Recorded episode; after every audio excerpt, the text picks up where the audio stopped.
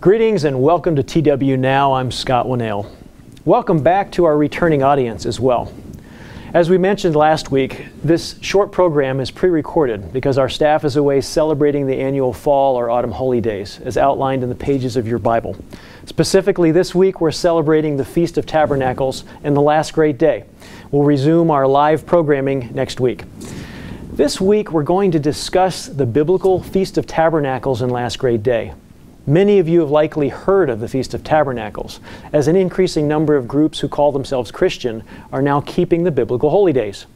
Today, we'll focus on what the Bible has to say about the Feast of Tabernacles and what it means for all humanity. We're going to mention the last great day, but we're not going to focus that closely on this very closely connected holy day in this program. We'll leave that for a future program.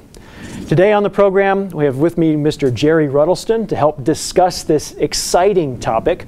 Mr. Ruddlesden is a longtime employee of the Living Church of God.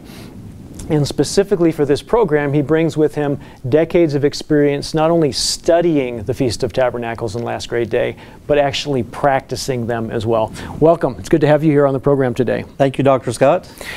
Today, what we're going to do is, as I mentioned, talk about these holy days. But let's just as a way of review, uh, especially for those who haven't joined us in the last couple of programs, can you go over real quickly what the holy days are in the Bible for? Why does God outline them? Why does God give us these holy days? Believe it or not, they actually reveal the very plan of God. Like, wow, that's kind of exciting. And the plan of salvation for mankind and the outline of prophecy. It's all right there, just like a little thread all the way through the Bible. That's exciting to me. Um, the, the phrase, if we lose track of the holy days, we lose track of the plan of God, really resonates with me because when we look at much of worldly Christianity today, uh, they don't see the plan of God mm-hmm. in the detail that they could see if they understood the holy days. And as we talk today in this program, hopefully it becomes even more evident why uh, studying and keeping and celebrating the Feast of Tabernacles, especially, is so important to understanding God's plan for us in the future. Maybe you could briefly uh, just review the meaning of the last two holy days the, the Feast of Trumpets and the Day of Atonement. So we've kind of backed up here a little bit. We've had two other programs because we're now in the fall feast time. In the spring, we had the holy days that are an important part of the plan, but now we're switched over to future events coming up, which is the Feast of Trumpets which is the blowing of the trumpets, representing several things, including the return of Jesus Christ to this earth and the resurrection of the saints. And then we move on to the Day of Atonement, which culminates with Satan being put away for 1,000 years. And that's where we pick up with this holy day. And that's where we pick up with this holy day. Christ is King. He is King of Kings and Lord of Lords. He has returned to the earth as we fast forward. Uh, Satan, the devil, the previous God of this world, is bound with his demons. They can no longer influence the world. Now Jesus Christ is free to begin his kingdom. And he will be right here on this earth with his saints. That is so exciting as we think about it. As we jump in here, let's go back to and just review briefly, as we've done on the previous couple of programs, God's commands related to the holy days and specifically the Feast of Tabernacles and Last Great Day. To do that, we go back to Leviticus 23, mm-hmm. um, a book in the Old Testament that Paul included as the inspired Word of God. Um, 2 Timothy 3.16, he talks about how all of Scripture is inspired by God. And we can use all of it for doctrine. And that's something that Paul did and Jesus Christ did and the disciples did. I find it interesting that sometimes people think, well, the feast days well, those are something that just the Jews did or should do, mm. and they're, they, they have a great misunderstanding that you're going to delve into when we hit Leviticus 23. Well, yeah, in fact, Leviticus 23, verses 1 and 2 talk about how these holy days are feasts of the Lord, the eternal. Mm-hmm. And that individual who's being referenced as the Lord, he says, These are holy convocations or commanded assemblies, and these are my feasts. But the Lord is the one who became Jesus Christ. Mm-hmm. the one who is the same yesterday, today, and forever. And so he inspired Moses to write this. And he's the one who's saying, These are my feasts. They're not the feasts of the Jews, although the Jews do keep them to some extent, but they're his feasts. They actually are the feasts of the Jews and the Gentiles. And, and that's what's, Everybody. That's what's exciting too, because in the kingdom of All God, of Israel. all will all will be keeping That's these right. holy days. The Israelites, the Israelite descended peoples, and all the non-Israelites as Mm-hmm. well. So what I'm going to do is actually jump down Leviticus 23, verse 33. God begins a discussion of the Feast of Tabernacles, and he says, "Then the Lord spoke to Moses." Again, the Lord here, who spoke to Moses, is the one who became Christ. Mm-hmm. He spoke to Moses, saying. Speak to the children of Israel, saying, The fifteenth day of the seventh month shall be a feast of tabernacles for seven days to the Lord. So, the fifteenth day of the tenth month, this is on the Hebrew calendar.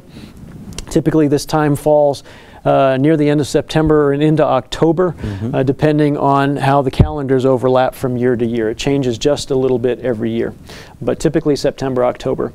These are the Feast of Tabernacles for seven days. So, unlike most of the previous feasts, uh, the exception is the Feast of Unleavened Bread, the Feast of Tabernacles is a seven day feast Yes. as opposed to a one day feast. Says verse 35 On the first day there shall be a holy convocation or commanded assembly. You shall do no customary work on it. For seven days you shall offer an offering made to the Lord by fire. We, we don't do that anymore. Uh, a physical offering of an animal. Uh, we don't have a priesthood anymore or a, a uh, temple. on the eighth day, it says, so the Feast of Tabernacles is seven days. That's correct. On the eighth day you shall have a holy convocation, another commanded assembly, and you shall offer an offering on this day. Verse 37 These are the feasts of the Lord, which you shall proclaim to be holy convocations, to an offer an offering made by fire to the Lord. Um, verse 39, it continues On the 15th day of the seventh month, when you've gathered in the fruit of the land, you shall keep the feast of the Lord seven days. On the first day there shall be a day of rest. On the eighth day is a Sabbath day of rest. And, and that eighth day actually points us forward. We'll, we'll get to, um, actually, we can go to John chapter 7. Sure. It, it points us forward to the last great day. Uh, the last great day falls on that eighth day. To me, this is a very exciting passage because it actually talks about Jesus Christ keeping this day. He was actually doing it, and his his message for mankind is almost mind blowing when you understand what the meaning of the last great day actually is. Yeah, your, your, your comment about Jesus Christ keeping the day or these days, uh, we don't have to read all of the verses, but in verses 1 through 10, we see an interaction with Jesus Christ and his brothers. And, and we see that even the crowds expected Jesus Christ to keep the Feast of Tabernacles. Mm-hmm. It wasn't something that he came and he did away with. This is n- near the end of his earthly ministry. And he is going up to Jerusalem to keep the Feast of Tabernacles. He actually preached at the Feast of Tabernacles. So it's, it's not something he did away with, it's actually something that he did. That's right. And John 7 really proves to us that Christ kept the Feast of Tabernacles, even at the end of his ministry when he could have changed it, but he didn't. Do you want to deal with uh, John 7, verses 37 and 38? Sure. John 7, verses 37 and 38. On the last day, that great day of the feast, which is where we get the name, the last, the last great day, Jesus stood and cried aloud, saying, If anyone thirsts, let him come to me and drink. He who believes in me, as the scripture has said, out of his heart will flow rivers of living waters. But this he spoke concerning the Spirit whom those believing in him would receive. For the Holy Spirit was not yet given because Jesus, Christ, Jesus was not yet glorified. So, what does that mean to you? The rivers of living waters flowing from him and the meaning of this last great day. Well, we know that in there's there's other passages too that we we we can refer to, but this day means to me that God's plan of salvation. I keep going back to that too, for all of mankind actually culminates with this day. Because think about those who have lived for since the beginning of time. Did they know Jesus Christ? Did they know Jesus Christ?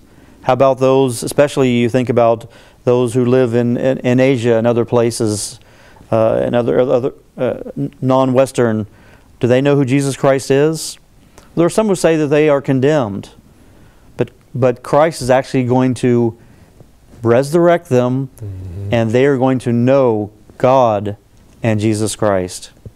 It's it's and given his spirit, by the way, the rivers of living water. Yeah, he's eternally fair, isn't he? Everyone's going to have an equal opportunity to not just know a name, but understand who he was, why he came, why he died, why he was resurrected, and be given the opportunity at eternal life in the family of God, as we talked mm-hmm. about on the Feast of Trumpets show. So, this last great day pictures everyone who's ever lived who's never had the opportunity to know the truth being resurrected into physical bodies to begin with, not to have a second chance, but to have a first chance That's to get right. to know Jesus Christ. This is going to happen, interestingly, at the end of a 1,000 year millennial period where Jesus Christ is reigning on the earth. But the Feast of Tabernacles, which is what that 1,000 year actually pictures. Exactly. It's, yes. it's before this last before great day. So let's let's dig around and let's talk just a little bit about the Feast of Tabernacles. And let me just ask you, as, as you look at it, uh, you, you probably have some scriptures that might come to mind related to the Bible uh, describing what this 1,000 year period of the reign of Christ actually and the saints on the earth is going to look like. This time pictured by, or, or this time when Satan the devil and the demons that we learned about on the Day of Atonement will be banished for a thousand years and have no more influence. Oh yeah, it's it's very very exciting. I want to take one step back just for one second though, and just fill in another little detail. Mm-hmm. Something happens on the Feast of Tabernacles is that we actually go to temporary dwellings, mm. and that we have we have saved a, a, a tithe of what we earn. And God said, actually, go and spend it on what your heart desires. And you can read about that in Deuteronomy 12. I'm just inviting the audience to go mm-hmm. and do that on their own to see that. But it's a very, very exciting time. We go to places where God has put His name, and that can be anywhere. And all the exciting places that my family has been able to go to mm-hmm. celebrate this feast. But what it actually means for us. So that's now enjoying a physical thing now, but at that time during the millennium, it's let's turn to Isaiah 2. You know, as you as we go there, let me just jump in with with that thought that you had about the temporary dwellings. One of the names of the Feast of Tabernacles is the Feast of Booths. That's right. Um, or the Feast of Ingathering is another one. Why do we go in temporary dwellings in a place that God says to go to, uh, where His people come together for a week? Uh, spend time going to church services in the morning to learn more about this millennial period, uh, learn more about what it means to be a family. The idea with the temporary dwelling has to do with the fact and a reminder that we are sojourners on the earth. We're, we're temporarily here in man's society. Man's mm-hmm. society is not permanent. The Feast of Tabernacles points us to some permanence, permanence of Christ being on the earth, permanence of his kingdom being on the earth, never again going away. And so it, it makes it exciting in that way and is a powerful reminder. There's so many facets to the Feast of Tabernacles. We could probably go on for hours and hours and hours about it. And in fact, one of the exciting things is because it's a seven day festival, we're hearing mm. several sermons that can that goes into each different aspects of the Feast of Tabernacles. Mm-hmm. And you could go year after year after year and hear something new that you never even heard before mm-hmm. about it. The Bible has so much to say about it. Let's just jump over to Isaiah 2 just to hit one little one little passage here that I find is interesting because right now Jerusalem is a hotbed, is it not? Mm-hmm. A almost a divided city. Uh, God, God refers to it another place. It's almost a millstone around your neck. Mm-hmm. It, it is at this time. But Jerusalem is going to be the headquarters where Jesus Christ will actually be. He's actually going to be in Jerusalem. And he says that all mankind will go up to Jerusalem year after year to keep the Feast of Tabernacles. It's there in your Bible. Mm-hmm. But uh, so Isaiah two, Zechariah chapter fourteen. That, that's right. Was, and but Isaiah two kind of mentions that too. It says now uh, we'll start reading in verse two. Isaiah two verse two. Now it shall come to pass in the latter days that the mountain of the Eternal's house shall be established on top of the mountains and shall be exalted above the hills and all nations shall flow to it. Many people shall come and say, Come and let us go up to the mountain of the eternal, to the house of the God of Jacob. He shall teach us his ways, and we shall walk in his paths. For out of Zion shall go forth the, the law and the word of the eternal from Jerusalem. Tells us where that mountain actually is. He shall, well, we, can, we could continue reading on and on and on and on about it, but it's just exciting to me that that time that all nations will go up to Jerusalem to hear from the eternal and give us, given us what the law is. Mm-hmm. It's, it's what a time. What a time. yeah, to imagine that Jesus Christ himself is going to be ruling and reigning on the earth. Revelation 5:10 tells us that the saints, the ones who are resurrected on the, the day of or the feast of trumpets, are going to rule and reign with him on That's the right. earth during this period of time as he establishes his kingdom, as he works with um, some fleshly human beings that live through the Great Tribulation to teach them his way. I think that's the, the exciting thing when we begin to understand the holy days. Then Scripture and what could be obscure scriptures begin to make sense. And we realize wait a second, some of these um, passages, th- they're not just fiction, they're pointing us forward to this millennial period pictured by the Feast of Tabernacles. Yeah, well, another thing I love about this passage in Revelation 5 is that it actually points out in verse 9, I'm just going to read a little piece of it. And have redeemed us to and have redeemed us to God by your blood out of every tribe and tongue and people and nation. These are not feasts of the Jews. These are feasts for all of mankind. Yes. And have made us kings and priests to our God, and we will reign where? On the earth Yep. during the millennium, Yeah, not, not in heaven, not in heaven. but on the earth, because Christ is bringing his throne to the earth, to Jerusalem, as you mentioned. yes. One of my favorite passages pointing forward to this time and giving us insights is also in Isaiah. I, the book of Isaiah has so much millennial imagery. It certainly does. millennial meaning millennium, a thousand, a thousand years. but it talks about some interesting things, wonderful things happening at this time. Isaiah 35 talks about how the, the fearful hearted won't be fearful anymore. It talks about those with weak hands and weak knees are going to be strengthened. It talks about how the eyes of the blind and the ears of the deaf shall see and they'll, they'll hear. It talks about how the deserts of the earth will no longer be deserts. You're going to have streams in the desert. Uh, you're going to have um, uh, deserts that will blossom like a rose.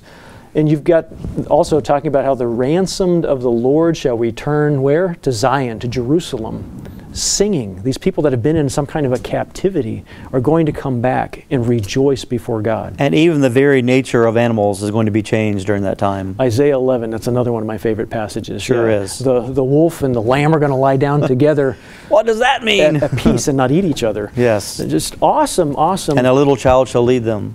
Yes. that little child who's also the parents let play uh, with those animals. with the animals putting its hand on the den of poisonous snakes. It's Sure. just incredible vision that God begins to give us into what this holy day points us to. And it really is a blessing. You know, we don't. We're running out of time.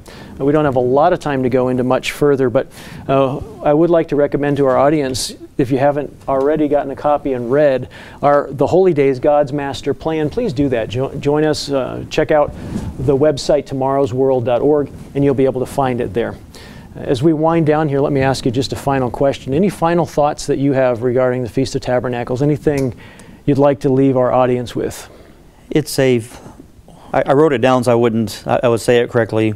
When you keep this feast, there's an abundance beyond abundance of physical and spiritual blessings. But notice what I said at the beginning. When you keep this feast, mm-hmm.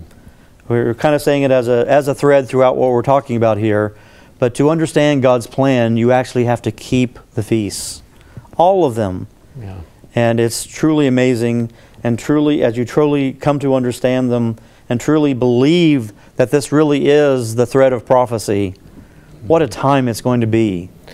Yeah. And what even happens after the last great day? We didn't. We, we don't. We don't have time to go there. Right. But that's when the Father comes back to the earth.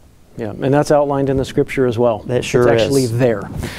Well, thank you for joining me on the program today, for sharing your thoughts and your experiences and your excitement about the Feast of Tabernacles and the last great day. Again, as we as I talk now, we are actually away celebrating these holy days. The Feast of Tabernacles is clearly outlined in your Bible, as is the last great day. Its command was given by Jesus Christ anciently in the book of Leviticus. The holy day was kept by Jesus Christ and his disciples in the early church, as we've seen. And God expects us to continue keeping these days today, as he explains in Leviticus 23. He says it should be a statute forever throughout your generations. The sad reality is that when we lose track of God's holy days, we begin to lose track of God's plan for mankind, something that has already happened to the vast majority of those who call themselves Christians today. To find out more about the Feast of Tabernacles and the last great day and all of God's festivals, we encourage you to, again, check out the booklet, God's Holy Days, or the Holy Days, God's Master Plan. You might also want to read The World Ahead, what it will be like.